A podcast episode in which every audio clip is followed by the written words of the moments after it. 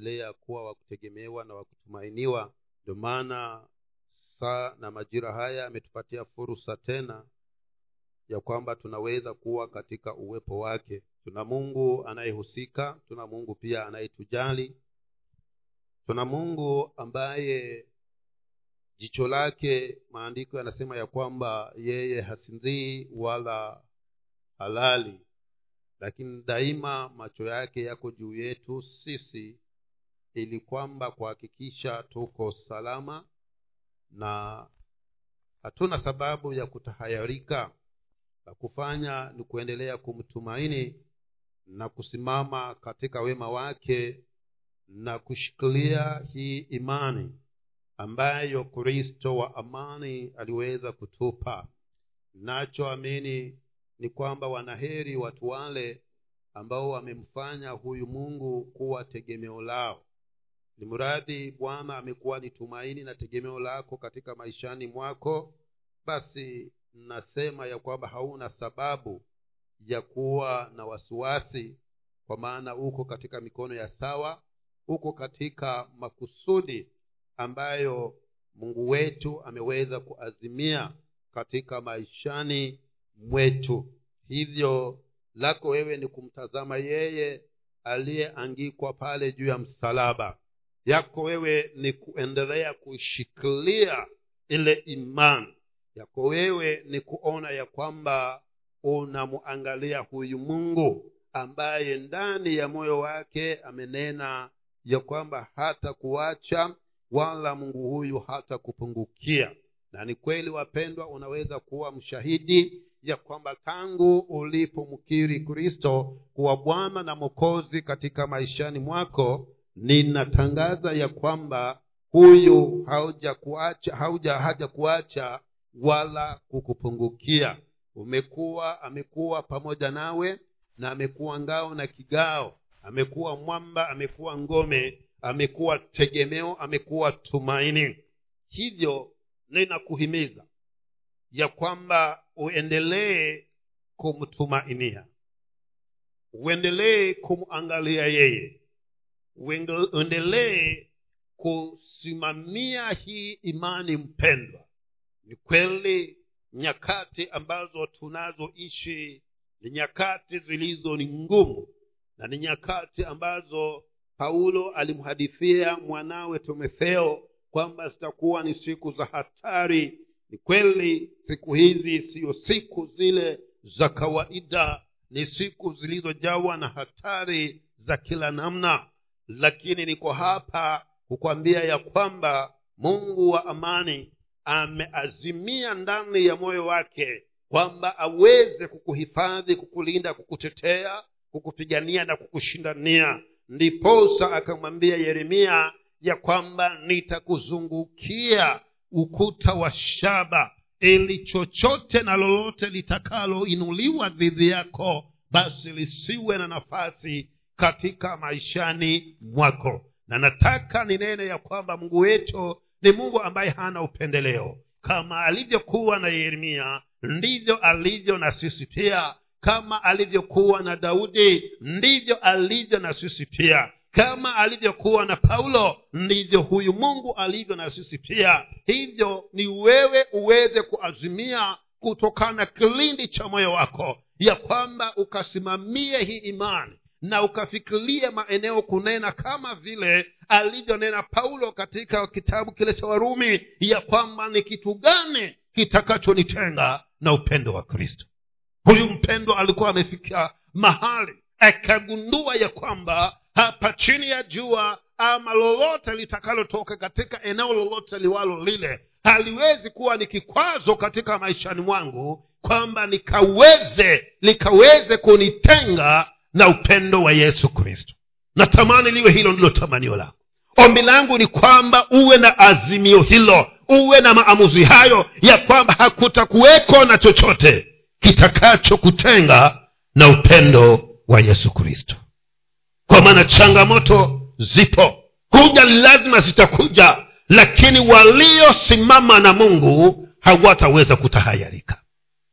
Waliomshikilia bwana hawataaibika kwa maana ndivyo ambavyo maandiko yanaeleza na ndivyo tunavyoona kila aliyemtegemea bwana wapendwa hakuna aliyeaibika. Kila mmoja aliuona ukuu wa mungu.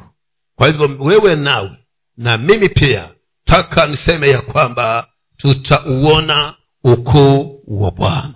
Ili mradhi tumemshikilia yeye. Kwa maana kinachohitajika ni wewe uwe na msimamo na mungu. Na ukiwa na msimamo na mungu mungu naye awe na msimamo na wewe. Kwa maana huyu ni mungu wa kanuni na kwa sababu ni mungu wa kanuni lazima tukaweze kushikilia yale maeneo yetu. Na tutakapoyasimamia hayo maeneo yetu nina sababu zote za kukwambia ya kwamba mungu naye atahakikishia atahakikisha ya kwamba yale maeneo yaliyo yanamhusu yeye kuhusu maisha yako atayasimamia. Kwa maana ni mungu wa agano. Na mahali popote palipo na agano kunako makubaliano. Timiza hili mimi nami nifanye nini? Nitimize hili. Kwa hivyo sisi letu ni kutimiza kusimama katika hii imani kumshikilia huyu kristo katika mazingira yoyote katika msimu wowote. Na tutakapofanya hivyo mungu naye atahakikisha yale yaliyo ya kwa upande wake anaenda kuyatimiliza. Kwa hivyo maamuzi ni wewe. Wewe ndiwe utakayekuwa mwamuzi. Na takaposimama hivyo wapendwa ninashawishika ya kwamba ukuu wa mungu utaweza kudhihirika katika maishani mwetu. Taka tuweze kuenenda katika kitabu cha ezekieli sura ya thelathini na saba ezekieli mlango wa thelathini na saba. Ezekieli mlango wa thelathini na saba. Natumai umefika hapo.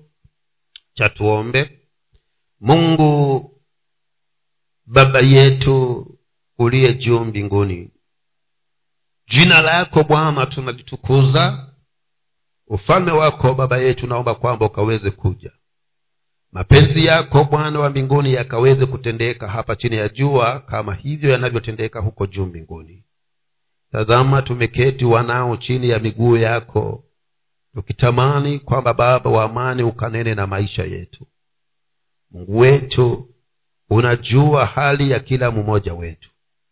Unajua ewe bwana changamoto ambazo sote tunapitia naomba neno lako likaweze kutujilia ewe mungu kwamba likaweze kuwa suluhisho likaweze kuwa jibu kwa kila swali likaweze kuwa suluhisho kwa kila tatizo. Acha bwana wa majeshi watumishi wako hawa ewe bwana kama vile ulivyowajalia kuingia katika nyumba hii naomba kwamba wasitoke jinsi walivyoingia bali kristo kila mmoja kulingana na tamanio la moyo wake ukaweze kumtimizia ili sifa heshima na utukufu baba zikakurudie wewe. Asante bwana kwa sababu utafungua masikio yetu ewe bwana ya ndani ili tukaweze kukusikia na hata kulifahamu neno hili zaidi kwa twajalie bwana kulitendea kazi ili baba yale uliyokusudia yakaweze kutimilika katika maishani mwetu. Asante mungu wetu kwa maana wepeke unastahili na mungu wetu bwana acha roho wako mtakatifu aliye mwalimu mkuu akaendele bwana kujidhihirisha na hata kutufundisha yaliyo yanatupasa ewe bwana kwa ajili ya asubuhi hii.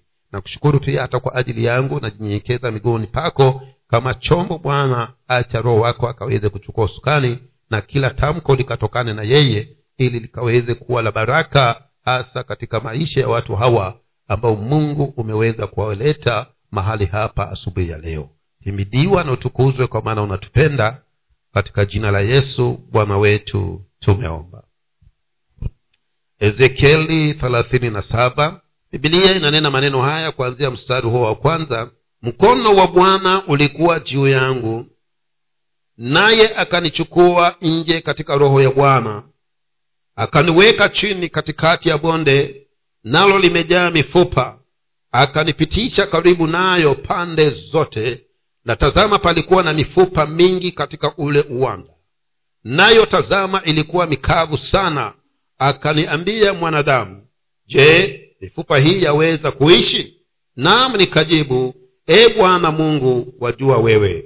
Akaniambia tena toa unabii juu ya mifupa hii uiambie enyi mifupa mikavu nisikieni neno la bwana. Bwana mungu aiambia mifupa hii maneno haya tazama nitatia pumzi ndani yenu nanyi mtaishi. Nami nitaitia mishipa juu yenu nami nitaleta nyama iwe juu yenu na kuwafunika ngozi na kutia pumzi ndani yenu. Nanyi mtaishi nanyi mtajua ya kuwa mimi ndimi bwana. Basi nikatoa unabii kama nilivyoamriwa. Hata nilipokuwa nikitoa unabii palikuwa na mshindo mkuu. Na tazama tetemeko la nchi na ile mifupa ikasongeleana mfupa kwa mfupa mwenziwe nikatazama kumbe kulikuwa na mishipa juu yake nyama ikatokea juu yake ngozi ikafinika juu yake lakini ha- haikuwemo pumzi ndani yake. Ndipo akaniambia tabiri uutabirie upepo mwanadamu ukauambie upepo bwana mungu asema hivi njoo kutoka pande zote pande za pepo nne e pumzi ukawapuzie ukawapuzie hawa waliouawa wapate kuishi. Basi nikatabiri kama nilivyo alivyoniamuru. Pumzi ikawaingia wakaishi wakasimama kwa miguu kubwa mno. Kisha akaniambia mwanadamu mifupa hii ni, nyam, ni nyumba yote ya israeli. Tazama wao husema mifupa yetu imekauka matumaini yetu yametupotea tumekataliwa mbali kabisa.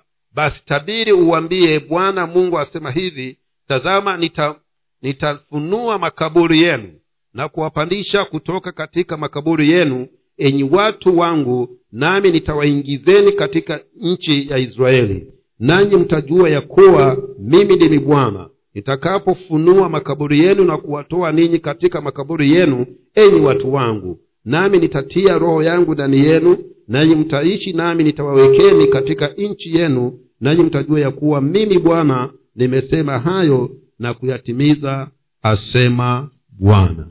Maneno haya ambayo tumeyasoma asubuhi ya leo natumai ni maneno ambayo yanadhihirisha hali ya watu waliokuwa wamekata tamaa hali ya watu ambao walikuwa hawana matumaini tena hali ya watu waliokuwa wanaona hakuna umuhimu wa kuendelea kuishi.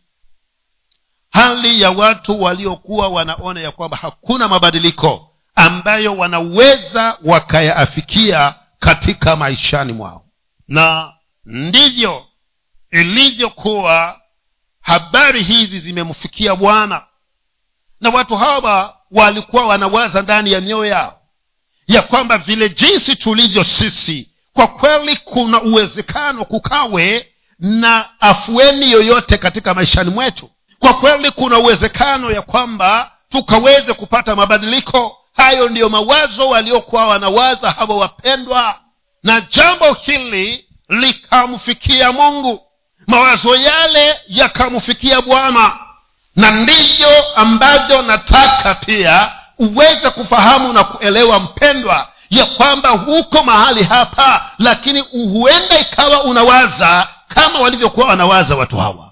Unasema ya kwamba kama hali ya maisha itaendelea jinsi inavyoendelea yamkini basi sioni tumaini lolote katika maishani mwangu. Ndivyo waliokuwa wakiwaza hawa. Kwa maana walikuwa wanajiona kana kwamba wafu waliokufa tena si kwamba wamekufa to lakini waliokufa zamani wakazikwa na hata mifupa yao inaonyesha kwamba hakuna uhai tena kwa maana ilikuwa imekauka kumaanisha ya kwamba walikuwa wamekaa kwa muda mrefu sana. Na huenda ndivyo unavyojiwazia mpendwa asubuhi ya leo huenda unatazama ya kwamba ni kweli ingawaje nimejibidisha katika biashara hii lakini ninaona ya kwamba hakuna lolote linaloweza kuchupuka la manufaa katika maishani mwangu. Unaangalia unasema jamii hii yale matarajio yote niliyokuwa nayo yale matumaini ambayo nilikuwa nayo kuihusu naona ni kana kwamba yameweza kutumbukia nyongo kwa sababu hakuna dalili yoyote ninayoiona kwa ile ndoto nilikuwa nikiota kwa ajili ya jamii. Ndipo neno la bwana likamjia mpendwa ezekieli. Akasema ya kwamba nikachukuliwa katika roho na nikapelekwa kwenye bonde lililokuwa limejaa mifupa mikavu. Mingi imetapakaa. Ndugu zangu kuna ukweli. Ya kwamba unahisi jinsi unavyohisi. Lakini kuna udhihirisho. Ya kwamba yule tunayemwamini mpendwa si mungu wa kawaida. Ndipo ezekieli akaulizwa katika lile bonde. Neno likamuuliza ya kwamba mwana wa mwanadamu je wafikiria mifupa hii yaweza kuishi? Hilo swali lilikuwa ni gumu sana kwa yulu na hakutaka kubahatisha lakini akasema ya kwamba wajua wewe bwana. Wapendwa haikuwa ni hali nzuri. Kwa maana kulikuwa kunaonekana hakuna uhai wowote pale. Kwa maana kichwa kilikuwa kiko pembe ya ukuta hu, ya, ya uwanja huu. Mkono uko pembe nyingine. Mguu katikati. Sasa akawa anashindwa hapa. Hata nikisema inaweza kuishi na niambiwe niunganishe nitajua hiki ni kichwa cha nani na huu ni mguu wa nani kwa hivyo huyu ndugu akasema hapa sitaki kuweza kuleta maziara hapa. Acha ni mujibu ya kwamba yeye ndiye anajua. Na aliposema maneno hayo bwana akamwambia na kuamuru utabiri. Bwana akamwambia atoa unabii kuhusiana na hiyo mifupa. Na unabii akautoa. Na akaizungumzia ile mifupa. Akasema enyi mifupa sikieni neno la bwana bwana mungu anasema ya kwamba ni, ni atatia pumzi ndani yenu nanyi mtaishi. Na maandiko yanasema ya kwamba alipotoa unabii huo kukaja tetemeko ni kipi kilichoanza kufanyika? Kitu cha kwanza kilichofanyika alipotoa huo unabii biblia inasema ya kwamba kukawa na kishindo. Kiswahili kinasema ni kishindo.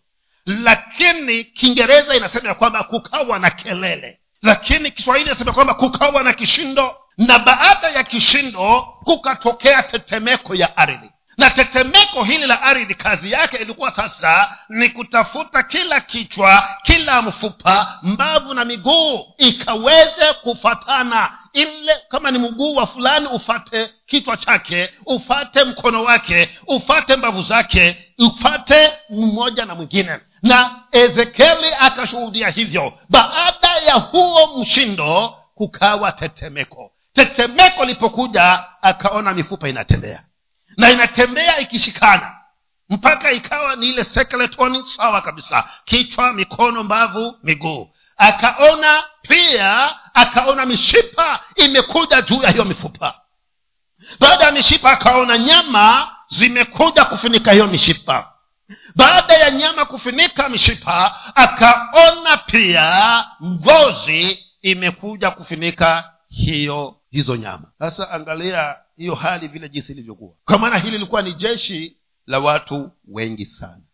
Sasa wote wamelala lakini hakuna uhai. Ndipo akamwambia tena tabiri utabiria upepo utoke mashariki magharibi kaskazini kusini uweze kuja kupuliza uhai ndani ya hawa watu. Na bibilia inasema kwamba mpendwa huyu akatabiri alipotabiri upepo ukakuja. Ulipokuja pumzi ikiingia pumzi ilipoingia ile mili iliyokuwa imelala pale ile mili ikasimama ikiwa iko hai. Sasa ninaona kitu. Naona kitu ambacho mungu anatamani kukidhihirisha katika maisha yetu. Ya kwamba hakuna umbali uliko ambako mungu hawezi akakutoa. Na haijalishi hiyo hali imeharibika kiasi gani? Ambavyo mungu hawezi akairekebisha pia ninaona jinsi ambavyo mungu ananena nasi ya kwamba mimi sitaki kuelewa kwamba hali yako imekuwa ngumu kiasi gani. Ninaweza nikaibadilisha na ikawa kama yalivyo matamanio ya maisha yako. Kwa hivyo niko hapa kukwambia ya kwamba hauna sababu wewe?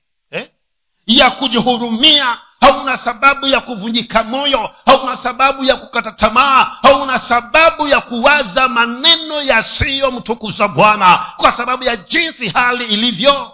Niko hapa kuambia ya kwamba kuna tetemeko linakuja na tetemeko hilo likija kazi yake ni kuondoa kisichofaa na kusababisha kinachostahili kiweze kuwa katika maishani mwako ndio maana ninakiri ya kwamba ndugu yangu dada yangu hauna sababu ya kuishi katika hali ya tashwishi huzuni na wasiwasi na kusononeka. Ili hali unasema yesu ni bwana haijalishi umbali ambao hali hiyo imefika. Lakini natangaza ya kwamba kuna mungu mbinguni ambaye anaenda kutenda jambo katika maishani mwako. Kama alivyotenda kwa wale wa israeli ndivyo huyu mungu anavyoenda kutenda pia katika maishani hajalishi hiyo ndoto imezikwa muda gani.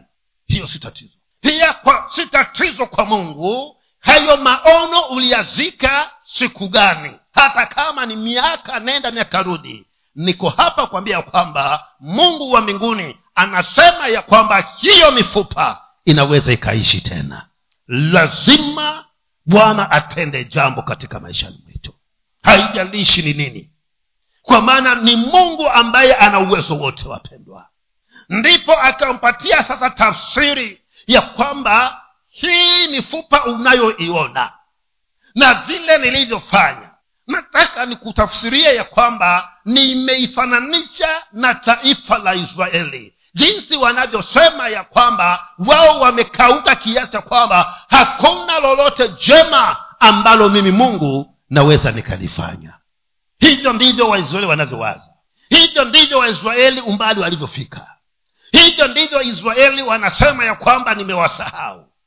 Hivyo ndivyo waisraeli wanasema ya kwamba sina haja nao. Lakini leo nataka nikuthibitishie ya kwamba nenda ukawatabirie nenda ukanene na wao ya kwamba haijalishi vile jinsi walivyo mimi ni mungu ambaye naweza nikabadilisha maisha yao na akasema nitayafufua makaburi yao. Nitayafunua makaburi yao.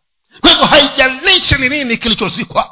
Haijalishi pepo amekuzika kiasi gani. Amezika biashara yako. Amezika maisha yako. Amezika kazi yako. Amezika familia yako. Mungu anasema naenda kuyafunua hayo makaburi. Na kama nitayafunua si kwamba yawe wazi tu ni lazima utoke. Mstari huo wa kumi na mbili basi tabiri uambie bwana mungu asema hivi tazama nitafunua makaburi yenu na kuwapandisha kutoka katika makaburi yenu enyi watu wangu nami nitawaingizeni katika nchi ya israeli. Nanyi mtajua ya kuwa mimi ndimi bwana nitakapoyafunua makaburi yenu na kuwatoa ninyi katika makaburi yenu enyi watu wangu. Na nami nitatia roho yangu ndani yenu nanyi mtaishi nami nitawawekeni katika nchi yenu nanyi mtajua ya kuwa mimi ni bwana nimesema hayo na kuyatimiza asema bwana. Kwa hivyo mungu anasema ya kwamba nitaenda kuyafunua hayo makaburi. Na nitakapoyafunua ni kwamba nyinyi mtoke niweke uzima niweke ushindi niweke baraka niweke kuinuliwa niweke kufanikiwa niposa watu wajue ya kwamba nyinyi ni wangu. Kwa hivyo wapendwa sina sababu mimi ya kutahayarika. Sina sababu ya kusumbuka kwa hiyo changamoto inaweza kuwa imekuzingira inaweza kuwa imenizingira. Lakini siwe jambo la kukuvunja moyo hilo. Lisiwe ni jambo la kukukatisha tamaa ndugu yangu. Kwa maana una mungu ambaye makusudi yake ni kuona ya kwamba umeinuliwa. Una mungu ambaye makusudi yake ni kuona ya kwamba unaishi una mungu ambaye makusudi yake ni kuona kwamba una afya iliyo nzuri. Ndiyo maana anasema hata katika hilo kaburi ambalo shetani amekuzika ataenda kulifunua. Kwa ninaona kitu hapa ndugu yangu. Hatuna sababu ya kuwa waamini walio wadhaifu na kujawa na hofu na wasiwasi. Hatuna sababu kwa sababu mungu huyu tuliye naye ndiye mungu aliyekuwa na wana wa israeli wakiwa kule nchi ya misri. Na bwana aliwalinda na mapigo yote aliyokuwa ameyapeana kwa wana wa misri. Yeye akalinda watu wake wakiwa katika katika mji wa gosheni. Ndivyo tulivyo na sisi pia wapendwa. Usiwe na hofu katikati ya mazingira na hali iliyotuzingira wapendwa. Ni kweli twaishi katika taifa hili ni kweli twaishi katika ulimwengu huu ambao kila mahali umejaa taharuki lakini bwana anasema ya kwamba nitawatetea nitawapigania nitawashindania. Na hata kama umezikwa nitafungua hilo kaburi ili niweke uhai ndani ya maisha yako. Wapendwa naona kitu hapa ndugu zangu cha kujivunia katika maishani mwetu. Kwa maana haijalishi shetani amepanga mpango gani kwa maana mpango wa ibilisi dhidi ya wana wa israeli ilikuwa ni kwamba ahakikishe taifa la israeli haliko tena ndipo akawafikisha katika kiwango kile cha kuwa mifupa mikavu. Lakini hilo halikumsumbua bwana. Alimwambia weendelea lakini pale utakapokuwa sasa hauna silaha tena umefika mwisho unaona ni kwamba umeharibu hawa wapendwa na kutangazia hapo ndipo nitaanza. Tu ndugu zangu hapo ni mwanzo tu mungu anataka kuanza na wewe. Mungu anataka kuanza na wewe. Hapo mahali ulipofika mungu anasema huo ndio mwanzo wangu. Kwa hivyo si jambo la kukutatiza. Wewe mtazame yeye wewe mtumainie yeye. Kwa maana hakika kila kilichofi kilichokufa mungu anaenda kukifufua. Na kilichozikwa anaenda kukifukua. Ili wewe uweze kumtukuza yeye ninaona kitu hapa. Kama tungemjua huyu mungu jinsi alivyo ndugu yangu haungekuwa na huo uoga na uwasiwasi ulio ndani ya moyo wako. Haungekuwa nao kwa nini? Kwa sababu mungu yule wa mwaka jana ndiye mungu ambaye yuko na sisi hata leo.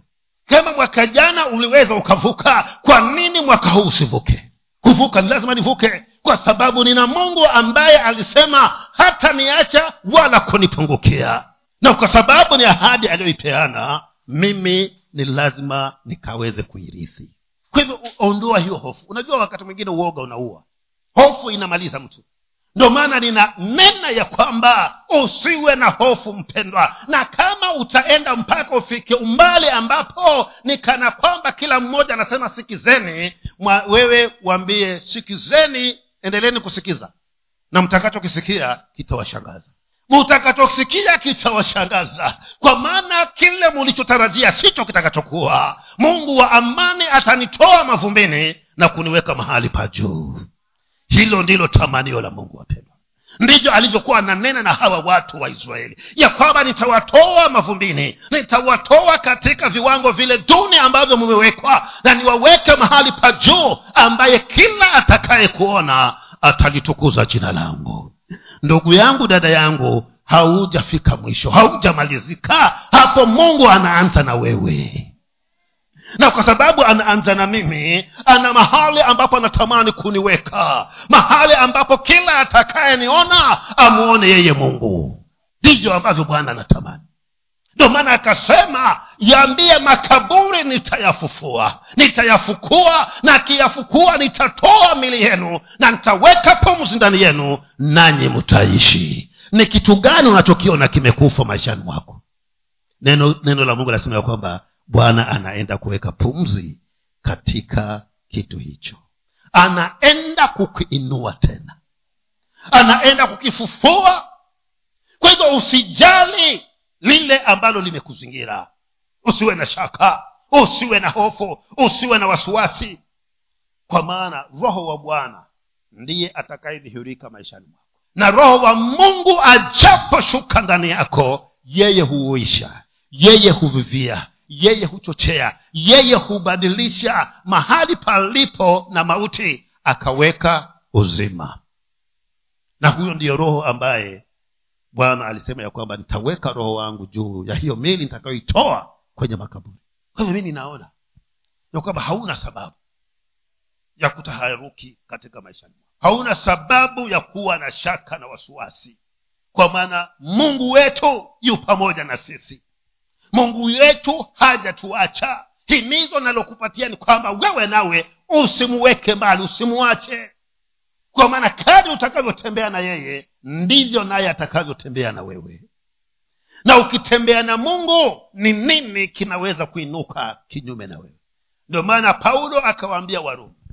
Akawaambia ya kwamba kama bwana akiwa upande wetu ni nani anayeweza kuwa kinyume na sisi? Ninakiri wapendwa ya kwamba ili mradhi bwana mungu yu upande wako hakuna anayeweza kuwa kinyume na wewe. Hakuna. Taja chochote ndiyo vile ambavyo ingawaje ibilisi alikuwa kinyume na wana wa israeli lakini mungu alipokuwa upande wao makaburi yalifunguliwa na wana wa israeli wakafufuka wakawekwa uhai tena. Na ndivyo alivyo mungu wetu leo siku hii. Yeye yu pamoja nasi. Yeye yu pamoja na sisi. Yeye yuko upande wetu kwa hivyo taja chochote kitakachoinuka kinyume na wewe hicho hakitakushinda. Kisa na maana mungu yuko upande wetu. Ndipo akasema mungu akisema ndiyo ni nani aseme hapa? Kama mungu amesema utaishi ni nani aseme utakufa? Nani? Kama mungu amesema ya kwamba nitakubariki ni nani atakayekulani kama mungu amesema ya kwamba nitainua biashara hii na iwe biashara iliyokubwa ni nani atakaidhoofisha? Kama mungu amesema nitabariki jamii hii ni nani atakayelani jamii hiyo? Wapendwa ili mradhi mungu yuko upande wetu hakuna awezaye kuwa kinyume na sisi. Ndio maana akamwambia ibrahimu ya kwamba atakaye kubariki nitambariki na atakaye kulani nitamlani kwa hivyo mungu anasimama na neno lake kuhakikisha ya kwamba ili muradhi tumeingizwa katika ule ukoo wa ibrahimu kupitia kristo yesu. Hilo andiko bado lasimama juu yetu na kama mungu amebariki hakuna wakulani zile baraka lazima zitatujilia. Ile amani lazima itakuja kwetu. Kwa nini? Kwa sababu yesu ni mfalme wa amani. Na kama yeye mfalme wa amani anaishi ndani yetu kwa nini tusiwe na amani? Kwa nini tuwe na shaka? Kwa nini tuwe na wasiwasi? Kwa nini tuwe na taharuki? Ndugu yangu dada yangu hebu simama ukimwangalia bwana. Ndio maana hali ilipokuwa ngumu katika ile bahari ya shamu mbele ni bahari ya shamu nyuma ni jeshi la farao. Waisraeli wakamlilia musa musa akamgeukia mungu. Mungu akamwambia musa waambie hawa wapendwa waendelee mbele. Hawana sababu ya kutahayarika. Hawana sababu ya kuvunjika moyo.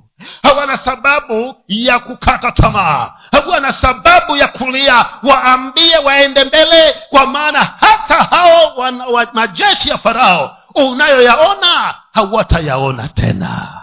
Nami nakutangazia kwamba yule adui aliyesimama kinyume na wewe hautamwona tena utamtafuta na hautamwona kwa maana mungu wa mbinguni amesimama ili akupiganie. Akamwambia jehoshofate vita hivi si vyako vita ni vyangu. Kwa hivyo vita vilivyoinuliwa kinyume nawe mpendwa vita vilivyoinuka kwa sababu ya zile baraka ambazo mungu anaziachilia maishani mwako si vyako vita ni vya bwana kwako wewe ni kusimama na kumwangalia mungu akikupigania. Kwa hivyo sina sababu ya kutatizika. Kama bwana ndiye anayenipigania ni nani aliye na uwezo wa kumshinda bwana mungu wetu? Hakuna. Kwa hivyo yeye atakuwa upande wetu. Na si kwamba atakuwa tayari yuko upande wetu. Ndio maana hata leo tuko vile tulivyo kwa sababu mungu amesimama na sisi kwa sababu mungu ametuzingira. Kwa sababu bwana amepigana vita vilivyokuwa vimeinuliwa kinyume nasi. Hata vingine hakuruhusu vione. Vingine ungekuwa na kubabaika. Lakini vivyo hivyo alihakikisha ya kwamba vita viinuke mimi tasimama na wewe. Hata wakuweke katika kaburi wakufukie. Tena anasema nitakufukua na nitakuhuisha tena. Angalia jeremia jeremia thelathini na mbili. Jeremia thelathini na mbili. Yaani wapendwa tukijua ni nani aliye upande wetu hatutakuwa na wasiwasi. Jeremia thelathini na mbili mstari wa ishirini na saba. Maandiko yanasema hivi. Tazama mimi ni bwana mungu wa wote wenye mwili. Je kuna neno gumu lolote nisiloliweza? Mungu anamhakikishia yeremia ya kwamba yeye ni bwana wa wote wenye mwili. Anauliza je kuna lolote gumu ambalo mimi mungu siwezi nikalitenda?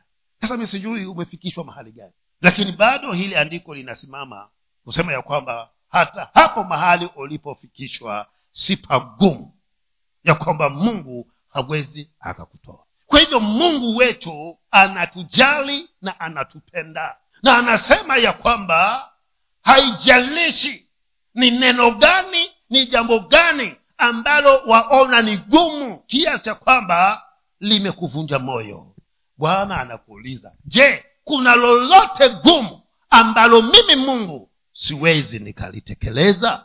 Sasa mimi nasikia kuinuliwa kwa sababu ya ukweli huu ambao mungu anauzungumza kwa maana kwa sababu ya kuwa mimi ni mwanadamu wakati mwingine unafikia mahali unawaza katika hali ya kibinadamu. Na badala ya kuwa na furaha unakuwa na hofu. Lakini mungu anakuuliza je hilo jambo ambalo waliona limekufika shingoni ni gumu ambalo mimi mungu siwezi nikaliondoa?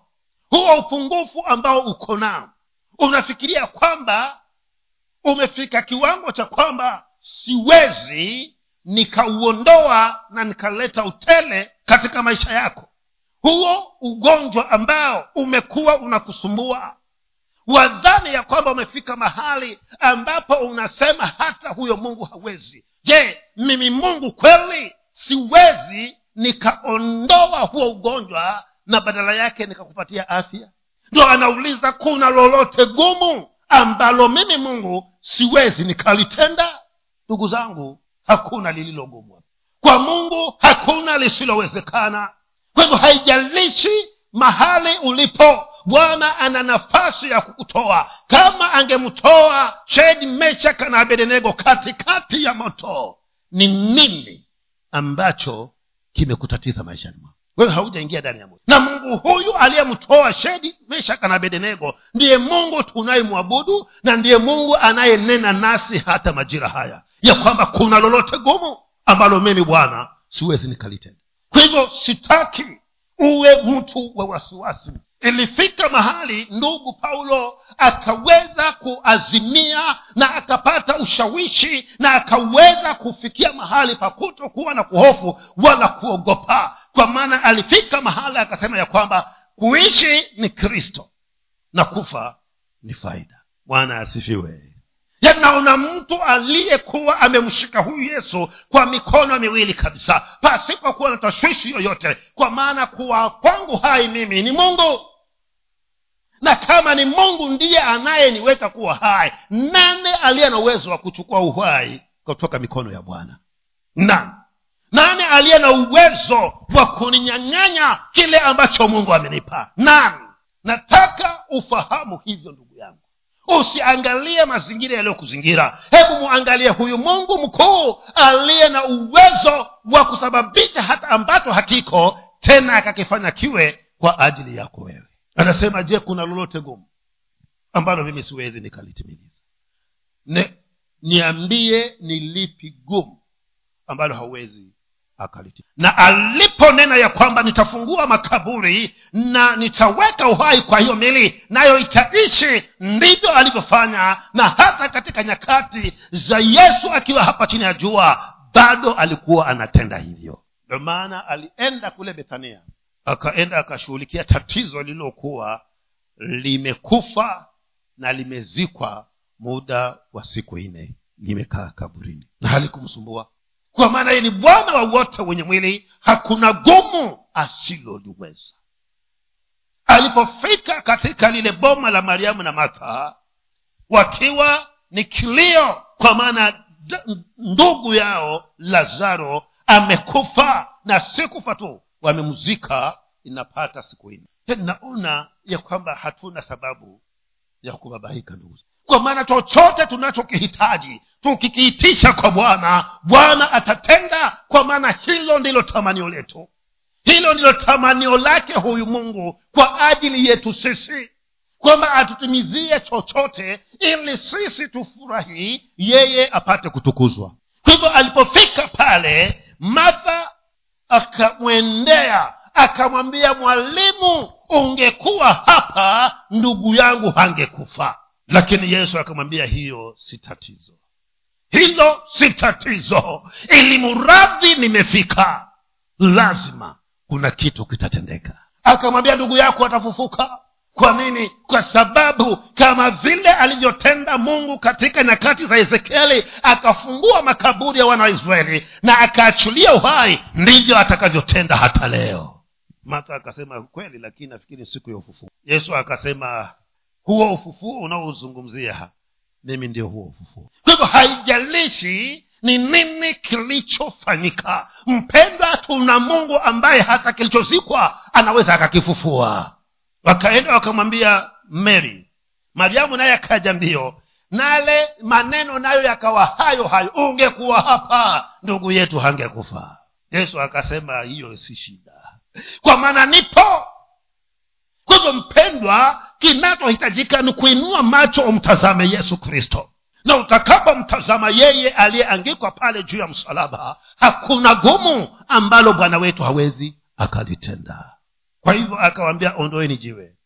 Wakawa na sitasita lakini akawambia ondoeni jiwe kwa sababu jiwe lisipoondoka muujiza mtauzuia wakaondoa jiwe hasa wakafikiria yesu ataingia pale ndani azungumze na ombe afanye ah, yeye akasema tu bwana ninajua kila ninalokuomba mungu wetu wewe huwa unasikia na unanitimizia hilo ndilo alilozungumza. Kilichofuatia aliita. Akasema lazaro toka.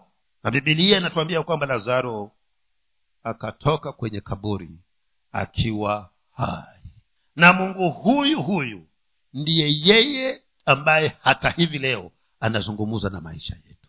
Ni nini kimekuwa ni tisho katika maishani mwako? Ni nini unaona ya kwamba kimezikwa katika kaburi la sahau? Mungu anasema naenda kukifufua siku ya leo. Naenda kufungua hayo makaburi. Na nitaachilia roho wangu wa uhai ahuishe na alete uhai katika kile kilichokuwa kimezikwa. Kwa hivyo ombi langu ndugu yangu ni kwamba umtazame yesu. Mtazame yeye. Na hakuna lililo zito ambalo unalipitia ambalo yeye bwana hawezi akalibadilisha. Kama alifungua makaburi na watu wakatoka na uhai ukapatikana basi hata leo ana huo uwezo. Kama alimwambia yeremia ya kwamba mimi ni bwana mungu wa wote wenye mwili je kuna lolote gumu nisiloliweza? Ndivyo anavyokwambia hata na wewe asubuhi ya leo kwamba hakuna lililo gumu ambalo bwana wetu haliwezi. Naomba tusimame